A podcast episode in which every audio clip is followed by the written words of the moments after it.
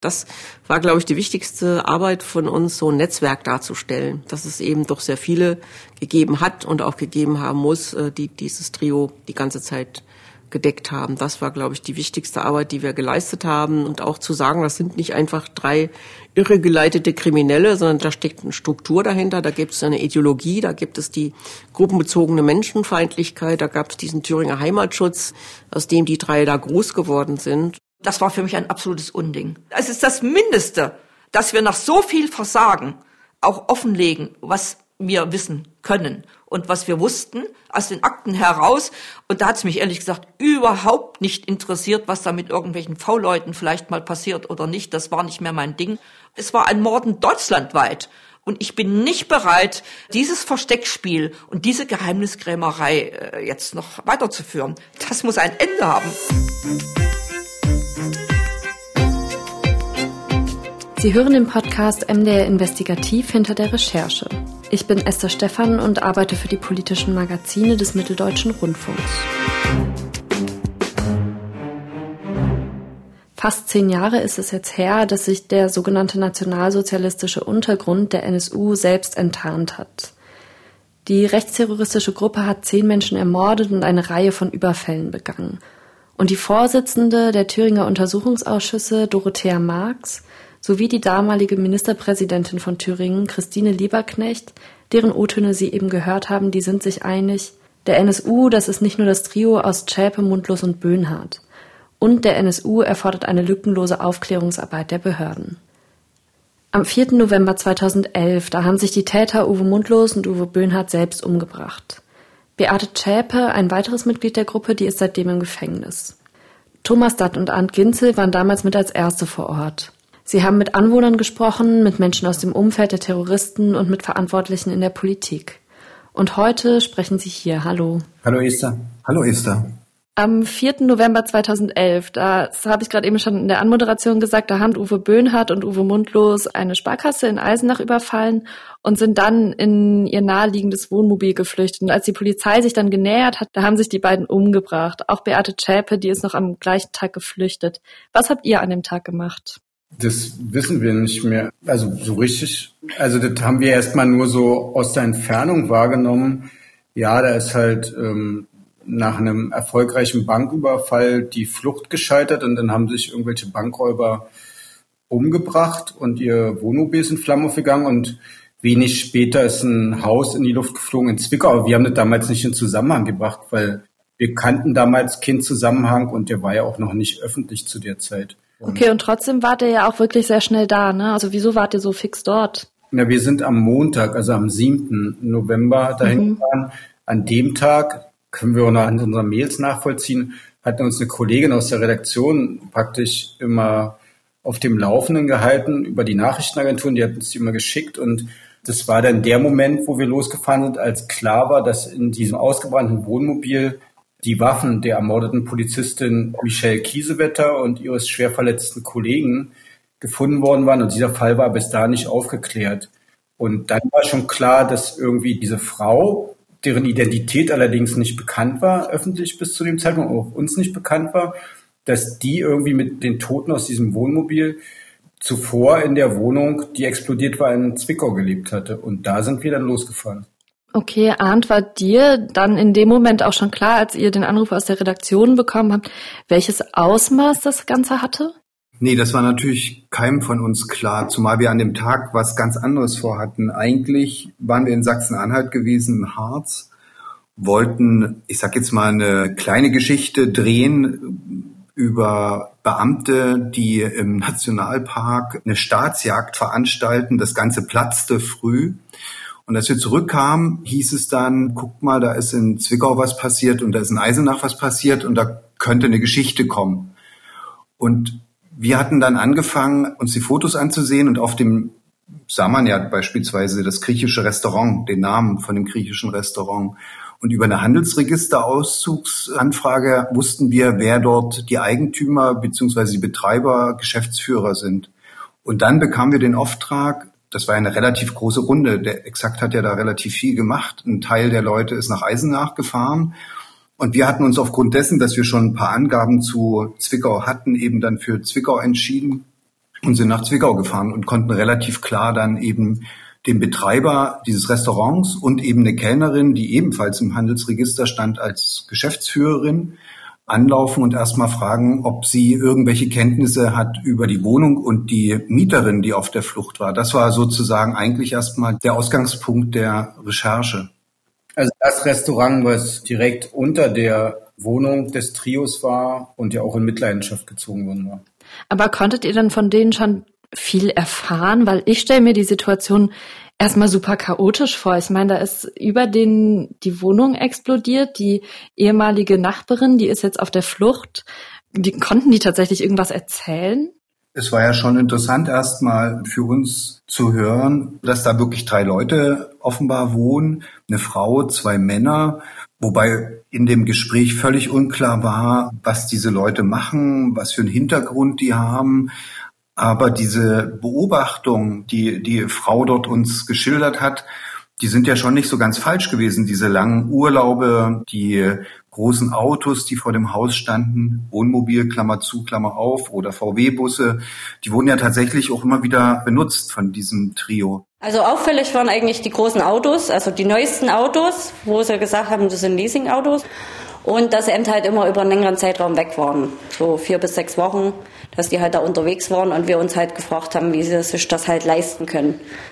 Weil sie eben halt mit der Arbeit nie rausgerückt haben, was sie so machen, weil man mal nachgefragt hat und haben immer nur ein Lächeln auf dem Gesicht gehabt und haben uns da eigentlich ohne Wissen dastehen lassen, sagen wir es mal so. Was verwirrend blieb in diesen ersten Gesprächen, ja, wer ist das eigentlich? Ne? Weil die natürlich Tarnnamen hatten, die haben da nicht als Beate Zschäpe, Uwe Mundlos, Uwe Böhnert gewohnt, sondern die hatten Tarnnamen. Insofern war natürlich auch den Leuten dort in der Umgebung unklar, wer es tatsächlich ist. Ne? Also das war für uns verwirrend in dem Moment, alles diese Schilderung. Manchmal haben sie das auch durcheinander gebracht mit Besuchern, die bei denen waren. Also waren ja auch, wie sich später herausstellte, eben Familie Eminger beispielsweise immer wieder auf Besuch bei dem Trio also einer der Unterstützer. Das war verwirrend, aber war schon erstmal interessant für uns. Wie konntet ihr diese Verwirrung auflösen? Naja, zu dem Zeitpunkt war uns ja auch noch nicht klar, dass das Tarnnamen sind. Also wusste keiner so richtig den Namen. Es gab irgendwelche Vornamen, aber zum Beispiel eigentlich nur von der Frau, die sich später als Beate Zschäpe erwies, die da bekannt waren. Aber die Männer, die, die kannte auch niemand so richtig, weil die relativ wenig Kontakt zu den Leuten, mit denen wir gesprochen hatten, dort im Umfeld unterhielten. Ihr habt eben schon den Namen André Eminger fallen lassen. Es wird ja von vielen Leuten auch angezweifelt, dass der NSU eben nur aus diesen drei Kernmitgliedern bestanden hat. Der Vorwurf geht dann oft so in die Richtung, dass diese Reihe von Anschlägen und Verstecken und vor allem auch Waffenbeschaffung nur mit einem breiten Unterstützungsnetzwerk gelingen konnte. Und einer dieser Verdächtigen ist eben besagter André Eminger. Bei dem habt ihr tatsächlich dann auch schon zwei Wochen nach dem Suizid von Böhnhardt und Mundlos geklingelt. Wie erfolgsversprechend ist sowas? Einfach zu klingeln und zu sagen, wir, wir würden mal gerne wissen, ob Sie Mitglied in einem rechtsterroristischen Netzwerk sind. Puh, das ist eine schwierige Frage. Wir haben manchmal die Erfahrung gemacht, also auch in Chemnitz später dann, dass durchaus Leute mit uns gesprochen haben. Also, dass sie in die Offensive gegangen sind, natürlich ähnlich, dass sie sagen, lasst mich raus aus der Geschichte, aber ich erzähle euch dafür was. Oder ihr könnt das, was ich euch erzähle, könnt ihr verwenden, aber ich möchte nur anonymisiert dazu was sagen. Mhm. Das ist ja das eine. Und das andere ist, dass man letztlich als Journalist ja auch die Pflicht hat, die, ich sag jetzt mal, die Leute, die einen Vorwurf betrifft, auch mit dem Vorwurf zu konfrontieren. Und das ist natürlich eine schnelle, gute Art und Weise, dann einfach hinzufahren und zu klingeln und zu sagen, ja, hallo, es liegt das und das vor, was sagen Sie dazu? Mhm. Und was sagt André Emminger dazu? Na, er hat eigentlich damals schon das gesagt, was sich bis heute ja gerade in rechtsextremen und rechtspopulistischen Kreisen als Narrativ durchzieht, dass es alles nur Lügen sind und dass er damit nichts zu tun hat. Und ähm, dann hat er das Gespräch auch sehr zügig abgebrochen. Es gibt natürlich auch noch einen anderen Grund, weshalb wir da hinfahren. Man hat ja nicht immer das Glück, dass man die Leute antrifft, beziehungsweise dass die Leute überhaupt mit einem anfangen zu reden aber man kriegt ja manchmal auch einen Eindruck, in welchem Umfeld leben die Leute. Manchmal trifft man auch noch jemanden, einen Nachbarn oder eine Nachbarin, die irgendwas Interessantes erzählen. Und das war zum Beispiel in dem Fall auch so, wo wir dann in der Prudenzstraße waren. sind wir ja da an dem nächsten Tag genau in dem Moment dazu gekommen, als die Beate Zschäpe sich in Jena gestellt hat bei der Polizei. Mhm. Da war große Aufregung im Haus, weil Beate Zschäpe hatte ja bis kurz vor Auffliegen des Trios zu den ehemaligen Nachbarn an der Polenstraße, zu einem Teil der Hausgemeinschaft, ja engen Kontakt gepflegt, war da irgendwie teilweise wohl bis zu zweimal in der Woche bei der einen Frau. Die haben dann auch öfter auf dem Hof zusammen gefeiert. Und die wussten natürlich von der ganzen Geschichte auch gar nichts. Die kannten natürlich ihren wahren Namen. Die waren natürlich auch völlig aufgelöst, als wir da kamen und haben halt die Nachrichten verfolgt und miteinander diskutiert. Und eine Nachbarin hat gesagt, na, uns haben sie nur mal gesagt, dass der Vater von dem einen eine Firma hat und dass es ihnen deshalb sozusagen finanziell so gut geht. Sind das dann so Sachen, denen man immer nachgeht? Also es ist ja häufig dann auch wahrscheinlich in so Nachbarschaften viel Tratsch. Also gerade nachdem dann so heftige Sachen einfach rauskommen. Oder habt ihr ein Gefühl dafür, was jetzt eher Tratsch ist? Das ist schwierig. Gerade wenn man, ich meine, man muss sich jetzt vorstellen, in der Zeit, als wir da die Geschichte angefangen haben, haben wir uns so allmählich auch in einem Wettlauf befunden, ne, mit anderen Medien, mit anderen Journalistenteams. Und wir hatten ja schon irgendwie den Anspruch, auch recht schnell und klar dabei zu sein. Wir hielten diese Reaktion jetzt ganz konkret auf der Polenstraße. Das heißt, das war die Wohnung, in der dieses Trio am längsten gewohnt hat, nämlich sieben Jahre. Wir hielten die Reaktion der Nachbarschaft für unverstellt, spontan hatten jetzt nicht den Eindruck, dass da viel Tratsch dabei war. An dem, was Sie uns gesagt haben, hat sich ja später dann auch tatsächlich bestätigt. Wurde auch von den Nachbarn wiederholt in den Zeugenvernehmungen. Aber na klar, wenn man jetzt grundsätzlich spricht, muss man natürlich immer mal gucken, dass da jetzt die Leute nicht irgendeinen Unsinn erzählen. Aber hier in dem Fall hatten wir eigentlich schon den Eindruck, weil die waren ja in hoher Aufregung. Also die kannten die ja auch nur als Liesel, als Susanne. Und in dem Moment, als die sich gestellt hat, da liefen überall die Fernseher, war da einfach eine große Aufregung. Da hat jetzt Kinder sich großartig darüber Gedanken gemacht, was jetzt für Tratsch da erzählt wird, sondern die haben erzählt, wie sie die Frau eben erlebt haben, wie sie Beate Zschäpe erlebt haben. Und wir kamen ja auch wirklich, also es war Zufall, wir kamen wirklich in dem Moment an, wo das sozusagen öffentlich in den Nachrichtensendern und überall lief und wirklich da Türen offen standen in dem Haus und die Leute sich teilweise zugerufen haben über den Flur. Und zu dem Zeitpunkt wurde dann langsam bekannt, dass sie zu so einem Trio gehört, was 98 ein recht junges Trio von Leuten war, die eben Neonazis waren, radikale, militante Neonazis, die nach Fund von Sprengstoff in der Garage in Jena untergetaucht waren. Und dann gab es ein interessantes Detail, was der Sohn von ihrer Freundin, also mit der sich dort am häufigsten getroffen hat, erzählt hat, dass die ihn mal gewarnt hatte, weil er auch so ein bisschen drohte, in die rechte Szene abzugleiten dass er das nicht machen solle. Sie habe damit selber Erfahrung und können ihm da nur dringend von abraten. Das war schon ein interessantes Detail, was sich auch später übrigens in, in den Zeugenaussagen von Bewohnern von ihm und auch seiner Mutter wiederfindet. Wenn ich überlege, ich war damals noch Schülerin. Ich erinnere mich an recht wenig. Also vor allem um alles, was so vor der Selbstenttarnung sich dreht. Da fällt dann oft dieses Stichwort Dönermorde, was so in den Medien der Polizei verhandelt wurde. Und dann mit der Selbstenttarnung kam das wirklich tatsächlich alles auf einmal. War das für euch auch so? Ja, also definitiv. Ich hatte diese Dönermordgeschichte als Kriminalgeschichte aus anderen Medien wahrgenommen, hatte mich da selber nie mit beschäftigt und habe das auch so unreflektiert wahrgenommen, was da stand, dass man eben vermutet, dass es eben innertürkische Zwistigkeiten oder Rivalitäten oder mafiöse Auseinandersetzungen sind, dass die Leute möglicherweise selber irgendwie zu diesem Milieu gehören, in dem die Polizei sozusagen das Motiv vermutet hat.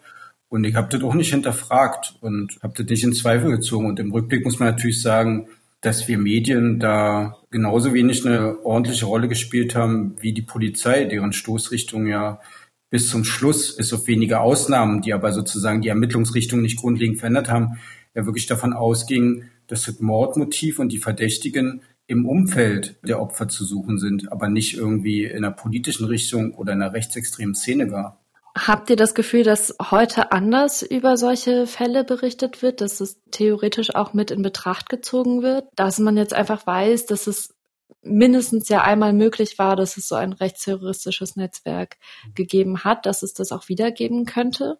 Ich würde noch eine Sache gerne ergänzen. Bitte. Also man, man muss natürlich im Rückblick sagen, es gab ja, die türkische Community hat ja relativ früh, aber das habe ich auch alle erst im Nachhinein wahrgenommen, relativ früh darauf aufmerksam gemacht, dass es hier eine Mordserie gegen Mitbürger türkischer Herkunft gibt. Und da gab es ja auch Demonstrationen, wo man gefordert hat, kein weiteres Opfer.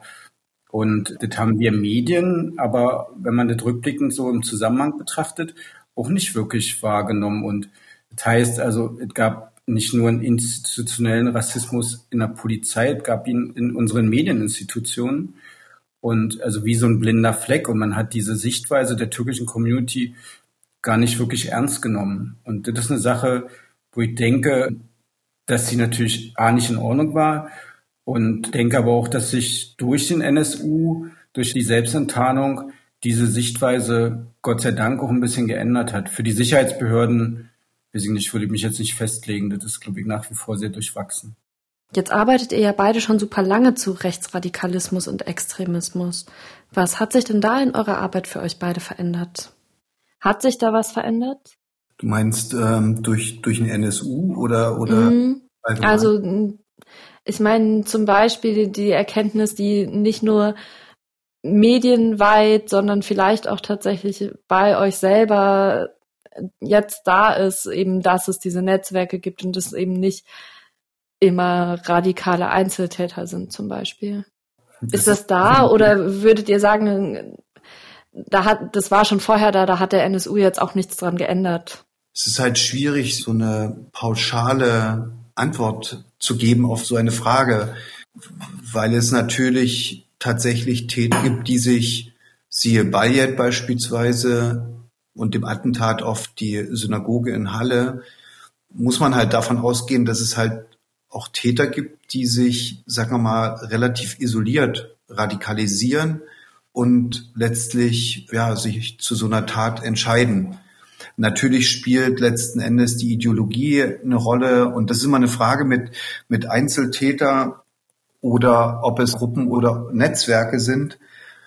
Bei Bayet kann man sagen, als Beispiel, dass natürlich diese Verrohung und diese Radikalisierung, die sich vor allen Dingen im Netz abgespielt hat, das kann man natürlich als Mittäterschaft betrachten in irgendeiner Weise. Beim NSU gibt es ein Umfeld von Helfern und Unterstützern, aber ich tue mich immer schwer, da so eine pauschale Aussage zu treffen, weil es sowohl das eine als auch das andere gibt. Es gibt tatsächlich den Einzelnen, der zu so einer Tat schreitet und so etwas anrichtet. Und es gibt natürlich auch die Strukturen. Und wir können ja nur auf Grundlage von Fakten unsere Urteile oder unsere Meinung bilden und jetzt nicht per se. Also meine Sicht hat sich da insofern verändert. Also ich hätte es, bis es so alles klar wurde in den Wochen nach dem Auffliegen des NSU, was für ein Ausmaß es hat, ich hätte bis dahin nicht gedacht, dass es eine rechtsextreme Gruppierung gibt, die über so einen langen Zeitraum so kaltblütig, so professionell und unerkannt morden kann. Das hat also so meine Sicht da schon verändert, dass sowas eben möglich ist. Das hätte ich denen ehrlich gesagt vorher auch nicht zugetraut. In diesem professionellen und kaltblütigen Ausmaß. Und das Zweite, was für mich sozusagen meine Sicht verändert hat, wir haben viel bis dahin auch schon zu Rechtsradikalismus gemacht, aber mir war nicht klar, wie tief der Grad der Fanatisierung bei nicht wenigen Leuten in dieser Szene ist, die wirklich den historischen Nationalsozialismus quasi wiederherstellen wollen das hat mich ehrlich gesagt auch emotional in den Tagen danach sehr beschäftigt, weil ich das erstmal auch so gefühlsmäßig gar nicht fassen konnte. Ja, das war halt eine Szene, die war auch gewaltbereit und da gab es Leute, die hassten Ausländer und die waren schon gefährlich und teilweise unberechenbar und hatten ja auch für zahlreiche Morde, gerade in der Nachwendezeit, an Ausländern gesorgt. Aber sozusagen, dass man so systematisch und fanatisch sozusagen an der Wiederherstellung des Nationalsozialismus arbeitet, das hat mich doch sehr beunruhigt. Ich würde mal schätzen, dass es tatsächlich vielen Leuten so geht, dass der NSU da so ein einschneidendes Erlebnis nochmal war und auch nochmal klar gemacht hat, wie radikal die tatsächlich auch unterwegs waren. Jetzt sind ja wirklich schon fast zehn Jahre seit der Selbstenttarnung entgangen, die ihr wirklich, wie wir schon besprochen haben, seit dem ersten Moment begleitet habt. Unterm Strich, meint ihr denn gesamtgesellschaftlich, ist der NSU-Komplex ausreichend aufgearbeitet worden oder wird ausreichend aufgearbeitet? Also man kann nicht sagen, dass nichts aufgeklärt wurde. Es gab eine ganze Reihe und es gibt Untersuchungsausschüsse, deren Aufgabe es ist, zu überprüfen, inwieweit der Staat oder Polizei, Geheimdienste versagt haben. Es gab einen Prozess in München, es gab wahnsinnig viele Recherchen von Journalisten, gibt wahnsinnig viele Publikationen zum Thema. Also ich glaube schon, dass viel passiert ist. Dennoch gibt es natürlich nach wie vor offene Fragen. Eine der Fragen ist nach wie vor, was wusste das Umfeld konkret von den Morden? Wer wusste von den Morden? Die Frage ist, ob sich das nach so einem Zeitraum noch irgendwie aufklären lässt. Es sind viele, also aus dem Umfeld dieser drei ist viel Kommunikation gelöscht worden in den Tagen nach der Selbstenttarnung. Beispielsweise Eminger mit weiteren, die SMS gelöscht haben. Das lässt sich vielfach nicht mehr wiederherstellen. Und es gibt eine Reihe von, ja, also wie groß war das Netzwerk beispielsweise auch? Welche Rolle spielten Unterstützer aus der Chemnitzer Szene? Wie lange hielt tatsächlich dieser Kontakt zu dem Trio? Also da fallen uns noch viele, viele Fragen ein dazu. Die grundsätzliche Frage ist, ob sie sich beantworten lassen wird noch. Wird, glaube ich, auch mal so ein bisschen unterschätzt. Bei allem Versagen, was man den Sicherheitsbehörden im Nachhinein bescheinigen muss. Nach der Aufdeckung, Selbstenttarnung des NSU wurde er wirklich mit riesigem Kraftaufwand, mit riesigem Personaleinsatz ermittelt und zum großen Teil nach der Aktenkenntnis, die ich habe, ich habe natürlich auch nicht alle gelesen, was es an Akten gibt, weil es ist einfach eine unfassbare Menge. Und ähm, Akten ist ja auch ein gutes Stichwort. Also es sind ja nicht alle Akten einsehbar, ne? Ja, das betrifft bestimmte Verfassungsschutzakten, wo Verfassungsschutzämter ihre Quellen schützen wollen. Das ist sicher eine sehr problematische Geschichte, weil betrifft ja vor allen Dingen auch den Verfassungsschutz in Hessen, ist da wohl nicht in erster Linie um den Schutz von Quellen gibt, das halte ich an der Stelle für ein vorgeschobenes Argument, sondern ja um die Rolle eines Verfassungsschützers, der zufällig oder nicht bei dem Mord in Kassel dort in einem Internetcafé irgendwie gesurft hat an einem Rechner, allerdings auch seine private Telefonnummer dort hinterlassen hat, weil er dort in so einem Dating-Chat gemacht hat. Darauf ist die Polizei auch auf ihn gekommen und der Verfassungsschutz in Hessen hat dann offenbar alles unternommen, um diesen Mitarbeiter zu schützen. Und ich vermute mal, das ist doch der Grund, weshalb die sich dort in Hessen bis heute, und die Akten sind ja für 30 Jahre gesperrt, so querstellen, weil sie eben dort ihre Vertuschungsversuche nicht gern ausgeleuchtet sehen wollen. Man muss aber sagen, die V-Mann-Problematik ist vielleicht doch etwas komplexer. Man muss sich immer vorstellen, die Neonazi-Szene ist in der Regel eine Szene, ähnlich ist es auch bei islamistischen Terroristen, die sehr eng miteinander ist, die sich teilweise schon über Jahre kennt, gerade im Neonazi-Bereich schon von Jugend an. Man kann ja nicht so einfach verdeckte Ermittler einschleusen von der Polizei. Deshalb sind V-Leute oft der einzig gangbare Weg, um da Informationen zu bekommen, sie auch zeitnah zu bekommen. Das haben wir bei den Unterschlupforten des Trios in Chemnitz, haben wir Informationen vom V-Mann Tino Brandt, die waren ja ziemlich präzise. Es war bloß so, in dem Moment, wenn diese bei der Polizei ankamen, waren die nicht mehr an den Orten. Da kann man sich natürlich fragen, das ist auch eine Geschichte, bei der man nicht weiß, ob sich jemals klären lassen wird, ob diese Informationen bewusst verzögert weitergegeben wurden, von wem, von Tino Brandt selbst, vom Verfassungsschutz. Es gab ja da auch ein heftiges Kompetenzgerangel, wie wir es ja teilweise bis heute erleben in verschiedenen Ermittlungen zwischen Verfassungsschutz und Polizei, zwischen Ländern, wo man sich gegenseitig nur dosiert bestimmte Informationen gibt, anstatt wirklich zusammenzuarbeiten. Das ist ja auch das, was Lars Rover, der CDU-Vorsitzende des zweiten Untersuchungsausschusses in Sachsen, bei euch im Film kritisiert. Also der sagt, dass hier in Sachsen die Behörden gut miteinander eigentlich gearbeitet haben, also der Verfassungsschutz, das LKA und die Polizeibehörden, aber am Ende eben diese übergeordnete Ebene einfach ein Problem ist. Ne? Also dann arbeiten alle irgendwie so für sich und wenn man dann eine Mordserie hat, die aber bundesweit ist, dann kann das tatsächlich auch zu einem Problem werden. Wir haben in meinen Augen keine kompletten Versagen der Sicherheitsbehörden in Sachsen feststellen können. Man hatte den Chemnitzer Raum im Blick. Dass es das Trio gab und dass sie untergetaucht waren, das wusste man ja. Aber man hat auch nicht mit der Stringenz jetzt über alle Bereiche des Sicherheitsapparates dann irgendwann gesagt, so, jetzt müssen wir die doch mal kriegen. Also wo wirklich Verfassungsschutzamt, LKA, Ortspolizeibehörden so zusammengearbeitet haben, dass man wirklich gesagt hat, und jetzt, jetzt kriegen wir sie.